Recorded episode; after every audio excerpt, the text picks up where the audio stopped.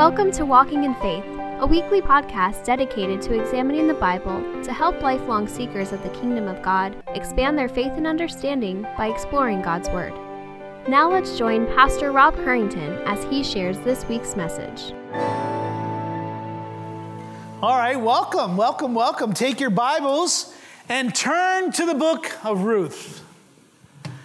That's right, you heard right. We are not in Luke. We're going to be taking a break from Luke for the summer, and we're going to be doing an eight week series on Ruth, a story of redemption.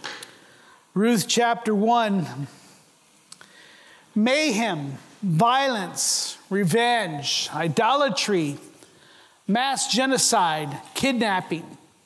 These are just some of the words that are headlined in our news every day. It boggles the mind the awful atrocities that humans can perform against another human being. It just boggles the mind what one, the capability of harm that we can do to each other. The news coming from Ukraine is tragic enough, along with news that leaks out from countries that rule through intimidation, manipulation, and a cruel, hard iron fist. We think of countries as North Korea, China, Iran, uh, several of the others. But it's just not nations that are guilty. And just the week, just this week, uh, the headlines were filled with stories of mothers who strangle their children, gangs of young people attacking the elderly, subways filled with all sorts of raunchy activities, and our schools and libraries promoting sexual immorality. So it's just not nations that are struggling with this. We're talking about every institution as well as the human heart. We definitely live in a Romans chapter 1 world where we have suppressed the truth about God, have not honored God or even given thanks, uh, given thanks to Him. We've exchanged the glory of God for worthless idols. We've exchanged the truth about God for a lie. We've worshiped Satan and refused to acknowledge God. In doing so, we have reaped the consequences of our depravity. If we ask the question, how did we get so far? The answer is simple because we have denied and, and diminished God in every facet of our life and society. And as we open our Bibles to the pages of the book of Ruth, we find ourselves in the promised land that has lost its way. In some ways, you may not even call it the promised land. Though much of the land and the nations have been defeated through the work of Joshua, there remains pockets of resistance and unconquered people populated by pagans who continually lead Israel to sin. However, Ruth, as we open it up, serves as a spark of light in a dark period of time that continues the redemption story that began in Genesis chapter 3 verse 15. As we take as we take over the next week, week, week, weeks in the book of Ruth, I'm going to ask you to take some time to read and pray through this short book and ask for God's wisdom, discernment, as we seek to understand the importance of this little book. We find in this story of redemption found in this book is profitable for telling us what is right, what is wrong, how to get right, and how to stay right. In Ruth chapter 1, you'll look at verse 1, and we're just going to look at the first part of Ruth 1. So I will get this done in eight weeks, believe me, even though we're taking just part of a verse. But in here we read, In the days when the judges ruled.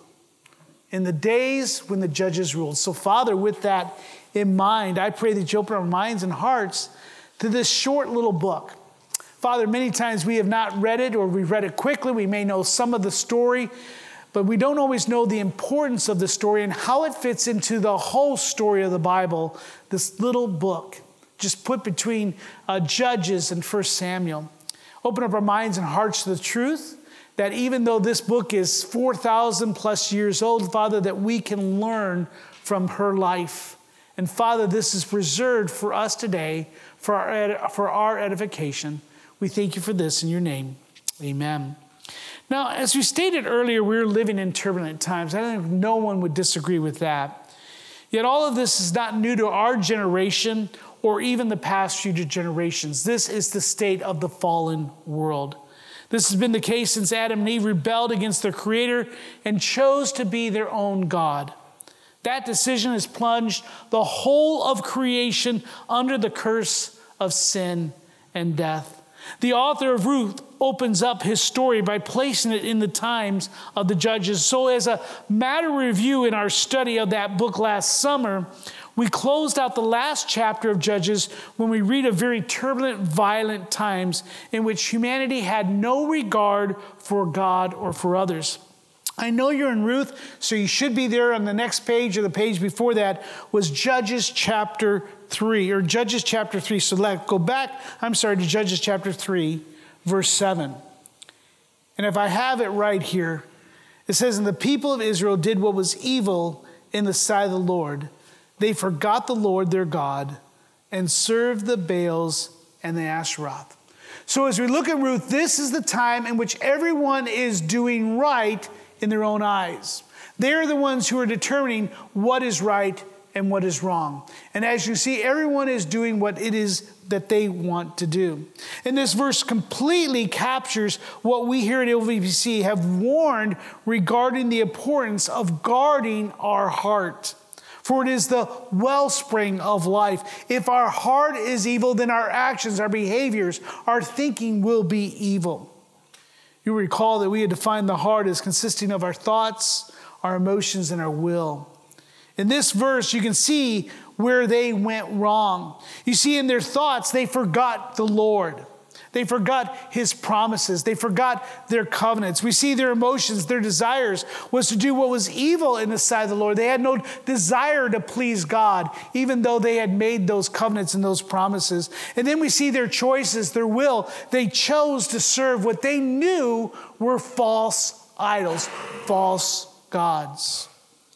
This failure to guard their heart led to dire consequences that would eventually lead them to cry out to Yahweh for deliverance time and time again. However, they would once again fall back into sin as we read in Judges chapter 2, looking at chapter Judges chapter 2 verse 18. Whenever the Lord raised up judges for them, the Lord was with that judge and he saved them from the hand of their enemies all the day of the judges. So we remember those from last year, right? Samson and Gideon and so on and so forth. For the Lord was moved to pity by their groaning because of those who afflicted and oppressed them. But whenever the judge died, they turned back once more and were more corrupt than their fathers, going after other gods, serving them and bowing down. They did not drop any of the practices or their stubborn ways. As we close out the pages of Judges, we can sum up the entirety of this madness with the words of Judges 21 25 here on the monitor. In those days, there was no king in Israel, and everyone did what was right in their own eyes. We can understand that, just as we were telling the children. You put two children in a room and take the parents away, and all type of uh, oversight over what's eventually going to happen. Just throw one ball or one doll in there, throw one cookie on the table. You'll find exactly what happens right there and then. Everyone does in the right eye. Why? Because there was no king. We focused on that last sentence during our series in Judges last summer. Everyone did what was right in their own eyes. This has been their mantra, as well as ours today. We want what we want, we see, we take. There is no self control, there is no consideration for the commands of Yahweh. There is no heed for the day of judgment. We live as if one day we will not stand before God and be judged. We pointed out in our very first message of that series that the 12 tribes fell into this cycle of sin due to three things. You'll see it here on the monitor. Number one, there's a lack of godly morals, there was confusion. There's a lack of godly faithfulness in living out the promises and the covenants. And there was a lack of godly leadership to bring them into submission, to point them to that. Hence, why we said with the children, God has given us parents to help us to do that, to learn that. And this can be said of us as well today. This lack is found in our government, in our schools, our companies, our families.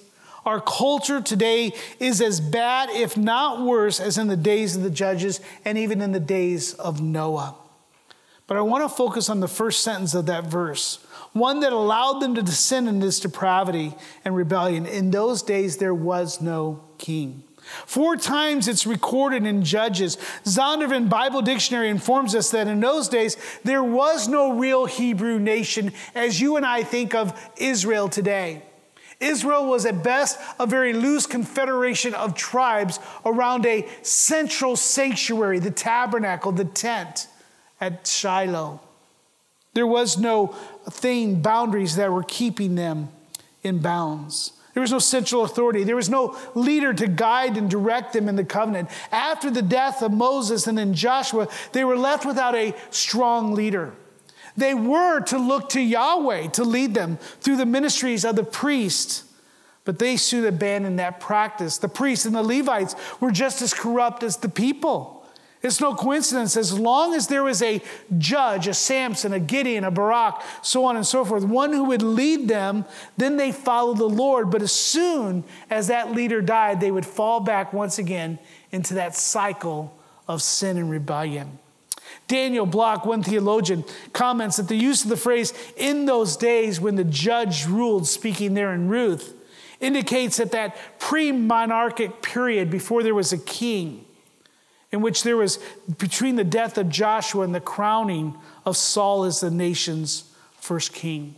So, with that quick review, we now come to Ruth.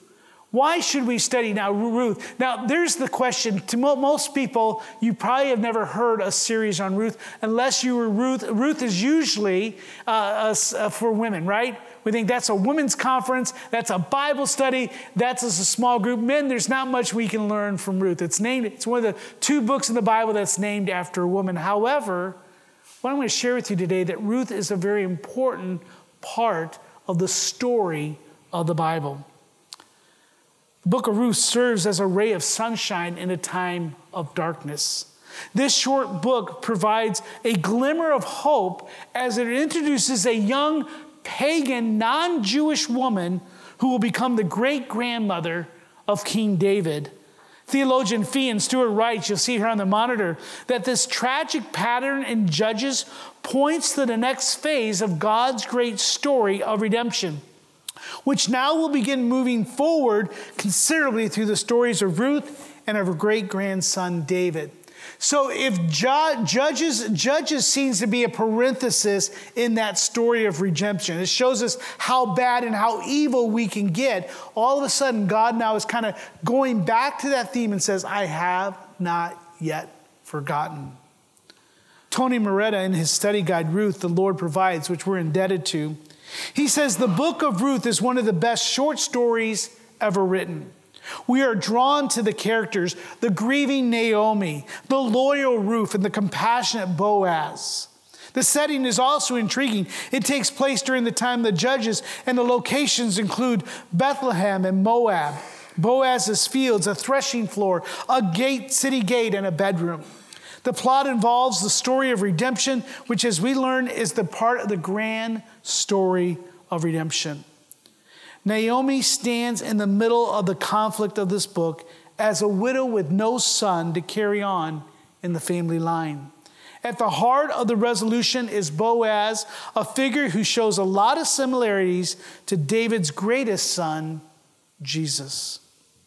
He goes on to state as well the fact that it's a beautifully written love story. There are many reasons to study Ruth, and I'm going to share them with you real quickly. First, you and I need to see the larger story of God's redeeming grace in the Bible, in the story of the Bible. The book of Ruth advances the story of God's redeeming grace to Adam's fallen race. It magnifies God's hesed, his covenantal faithfulness, and his unceasing kindness. Secondly, we need a greater appreciation of God's providence. God is present in the lives of these seemingly insignificant characters, displaying his meticulous providence just as he works in our own lives. Thirdly, we need to remember that God's global mercy. This gospel is not for the Jews only, but as we see, Ruth is a pagan woman uh, from a tribe called Moab, but for the whole world, including people like Ruth. Fourthly, we need models of genuine godliness. In this midst of this dark and turbulent time, Ruth inspires us to be loyal, sincere, gracious, courageous, and devoted. Boaz gives us a model of manhood, of a justice pursuing, and someone who's not passive but compassionate and not abusive. Naomi's story engenders hope in us as she goes from emptiness to fullness in this narrative. So I pray as you open this book that you'll open it with open eyes and read and pray through it as we go through it. It's very, you can read it every week, just take one chapter a day and just read through it, and you will come to understand how God works even in the midst of turbulent times and works in tragedy. You see, Ruth is not just about a woman finding a husband. No, Ruth is about coming to the about the coming Messiah. The story of Ruth covers about 11 to 12 years in the life of its characters, and it's summed up in 85 verses. We find out at the end of the book that Ruth's descendants will be the kings of Israel. This book explains the providential ancestry of David, who would become such a king. Ruth is, is part of the royal line that eventually leads to Jesus. Real quickly, you'll see there that family tree as, as Ruth actually comes from Lot, Abraham's uh, uh, nephew. It comes from incest. Moab comes from the incest of Lot and his daughters. This is a, a, a, nation that God has, has decreed some curses among them. This is Ruth comes from. But then we see as we look at Abraham, Judah, then Perez, another character that comes with some, some taintedness to it, and who comes from then Boaz, who then marries and comes Obed, then Jesse, then David. And as we know in Matthew, Ruth then also becomes in the, in the descendant or the ancestry of Jesus Christ. The Bible Project notes that Ruth shows the interplay of God's purpose and human decisions. So, in this book, we are going to deal with that tension of God's providence and human responsibility. How do those two work together? Some of the themes in this book are going to be tragedy, boldness, loyalty, generosity, as well as unfaithfulness and a lack of trust in God. Jonathan Rourke, a senior pastor here in California, he lists four reasons why you and I should read and, and preach and teach through this book. Why is it important for us? Number one, it teaches us to obey God's word. It teaches us to obey God's word. As stated earlier, the children of Israel quickly abandoned the word of God once it lost its leaders. They had forgotten the warnings of Moses and Joshua to follow the commands uh, uh, of, of God, as we saw in Deuteronomy. David sings in Psalms 119 Blessed are those who keep his testimonies, who seek him with their whole heart, who also do no wrong, but walk in his ways. Your testimonies are my delight, they are my counselors. He goes on to sing, My soul clings to the dust. Give me life according to what?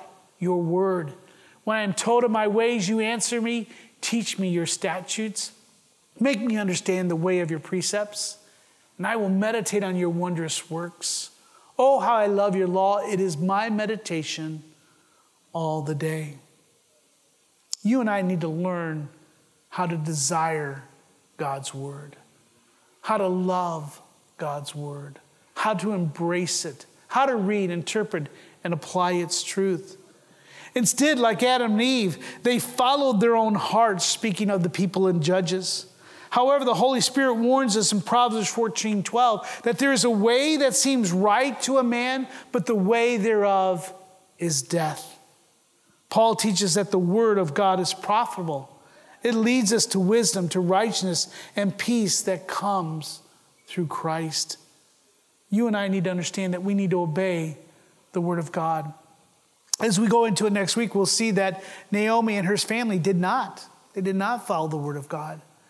And what we're going to see is the tragedy it leads them to. Number two, it teaches us about divine sovereignty and human responsibility, as I said earlier. It teaches us about divine sovereignty and human responsibility. This truth brings much tension. Many, many sleepless nights have been put into understanding God's providence and our responsibility. Every generation is faced with this question, trying to find that right balance between God's complete sovereignty over all of his creation and then the culpability of human choices. We're not going to solve that issue completely this morning, though we have spent much time considering this tension in our messages and our small groups, so on and so forth. But it will suffice to say today that both are true God's sovereignty and providence and human responsibility. God is sovereign and declares all that comes to pass. There are no accidents, there are no coincidences in God's decree. That means in all things, God has declared that will what will be. Yet at the same time, we will one day have to give account to God for our choices, both in our commission of sin and our omission of sin. So, in all things, one day we will stand before God. We will not have an excuse to say, well, I just did what you, declared me to do. There, there, there is a responsibility that you and I have to take. But thirdly, it teaches us to consider the poor and vulnerable. The poor and the vulnerable. Jesus informed his disciples that you always have the poor with you. This teaching, though, is not meant to desensitize us to their plight. As we go through Ruth, we're going to see that Naomi and Ruth are in a very dangerous situation, especially in that day when they have no men in their lives, no husband, no way to make a living, living off just the, the kindness of whatever family members and strangers there are. Paul writes to Galatians that he was instructed by Peter, James, and John, the disciples, to remember the poor. So you and I are to remember the poor in the same way which Paul says he was eager to do. God, through the prophet Isaiah, warned Woe to those who decree iniquitous degree, decrees, and the writers who keep writing oppression, to turn aside the needy from justice, and to rob the poor of my people of their right, that widows may be their spoil, and that they may make the fatherless the prey. You and I need to re, re under, or understand and, and come to the, the place where we understand that we are to take place or take care of those that are struggling in poverty. Yes, some of it may be of their own choices, but sometimes it's also the will of God. And so you and I need to recognize that. As we shall see next week, that all of us could suffer seasons of poverty, seasons of sickness, seasons of illness. Naomi and her family moved to a foreign country to escape a famine, only have tragedy knock down their door as, as first the husband, then each of the, uh, as each of the husbands die one after the other. Very easy, we can be faced with such calam- calamity. Boy, my, my, my speaking is just gone today. Sorry about that. Yes, I tell you, it is that case. But you and I need to remember that even in our own community, there may be those that are struggling. And we need to have a tender heart towards those. To say, well, there's always going to be the poor, so there's nothing that we can do, is, is not the biblical answer for us. Ruth reminds us of that. And then, fourthly, it teaches us about our true Redeemer. Boaz is going to be the Redeemer in this story. And it's going to be pointing to David, it's going to be pointing to Christ.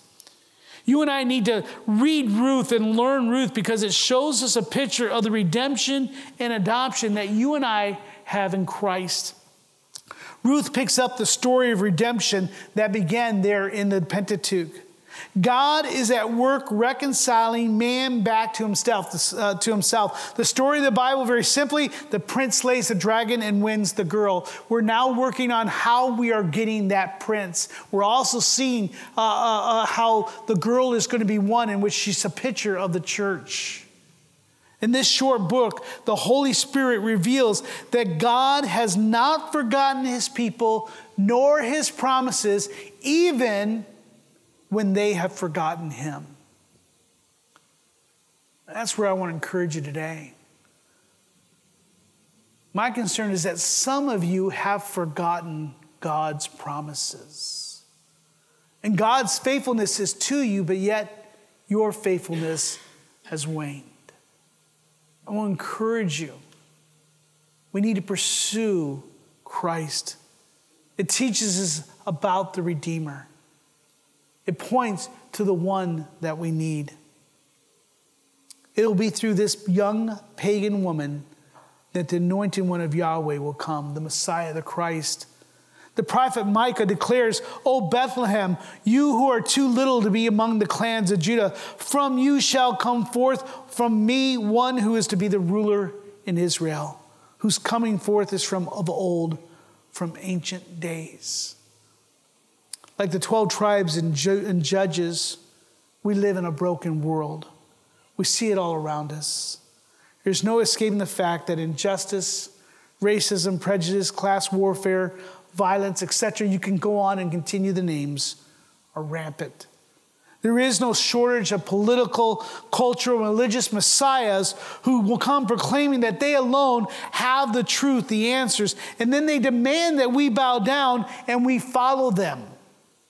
In their wake, they litter the landscape with broken promises, bitterness, resentment, frustration, and anger.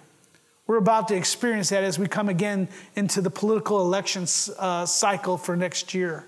Already promises being made, people being angry, being frustrated, division more and more coming uh, uh, uh about. And eventually, this leads to the populace to feelings of hopelessness, looking for another Savior to lead them to their self designed promised lands. In other words, we want to describe, we want to define what it is to have the blessings of God. However, because our hearts seek to do what's right in our own eyes, we wind up with this type of mess. All Israel needed to do was obey God and to please Him. However, Judges demonstrates that even with the Word of God and a special covenant, people are prone to chase after their own satisfaction. As you and I begin this series, I'm going to ask you to examine your heart. In what ways are you seeking your own satisfaction? In your marriage, with your children, your work, investments, retirement, in the way you spend your time, the way you spend your money? In what ways are you doing what's right in your own eyes? Many of us, we wonder, why are we in these circumstances? Why is my life in such a mess? It's typically because we're looking for something different than what Christ has to offer. We are quick to shed God when it suits our needs, only to cry out to Him when we're faced with the consequences of our decisions. So, as we read Ruth, we'll see God's providential hand that many times causes difficulty in our lives. But yet, we'll also see the consequences of our own sinful choices. But in all that, we still see a faithful God who sends that shining light it says, Follow me. Like God's people centuries ago, we also need a king to mediate God's kingdom. Just as children needed parents in the home, right? Who's going to raise them up in the, in the fear of the Lord. We need a Savior to mediate God's kingdom. We need leaders to right that which went so horribly wrong. We need a king who will judge and rule and defend God's chosen people in righteousness and proclaim peace to all the nations. James Smith, in his book, The Glories of Christ, I have it here on the monitor, writes that he, speaking of Jesus, is a king who receives the returning rebel and grants a pardon. He rules over his people by his love and his law and defends all who trust him from the danger and death. He rules over mankind and in the believer and is King of kings and Lord of lords. And as a king, he saves from dangers and foes. Ruth is going to open us back up, get us back on track as we continue in the story of the Bible. You see, Jesus Christ is the king who came to put all of his enemies under his feet and to shepherd God's people. We must join with the angels and all the saints before us, singing glory to God in the highest and on earth peace among those whom he is pleased. Colossians 3:15. I'm going to close with this. This is a short one this morning. See it here on the monitor. The Bible says, "And let the peace of Christ rule in your hearts, to which you indeed were called in one body, and be thankful." as we read through, just keep that up there just for a little bit, Bryn. As we go through Ruth, this verse was definitely something that Naomi and Ruth needed. We need to understand that no matter what's going on in life, we need to let the peace of Christ rule in our hearts. As we also live in the times of judges, we need to recognize that we as a church, we have that light. He's called us to be that type of light, to be that type of salt. Our response to this, the fact that there is a Redeemer, is to surrender to Christ and allow Christ to reign in our hearts, to let nothing else on the throne. We always have to fight that fight. John Calvin said that our hearts is an idol making factory. You pull one down, another one pops up. Our response to the King of Kings is to obey him and his word. When we pray, Thy kingdom come, Thy will be done on earth as in heaven, we are asking Christ to rule and to reign in each situation. So I call you this morning as we continue this study over the next seven weeks. May Ruth help us to learn how to do so, no matter what the circumstances, no matter what the consequences is, that we boldly obey God's word, confidently trusting in the person of God. Amen their head bowed and their head closed. Before we go to communion, I just want to ask Randy to go ahead and come up. And I want you to take a moment just to pause and consider. I know this was a quicker message than normal, a little bit different one as we just open up and we're looking at Ruth at 30,000 feet. We need to understand that this little book is not just for women, not for ladies, but it's profitable for us that we may come to know Christ to look to Christ as we recognize that we have a great Redeemer who comes and saves us from life. May you look to him. Randy, would you come and pray for us? We hope you have enjoyed this week's message. We encourage you to share it with others. If you have any questions or comments, please email us at info at orangevilla.org. Be sure and join us for next week's message by subscribing to this podcast. To learn more about our ministry, submit prayer requests, or to find ways you can help share the gospel, visit us online at orangevilla.org. Till next time, we hope the grace and peace of God's love be ever present in your life.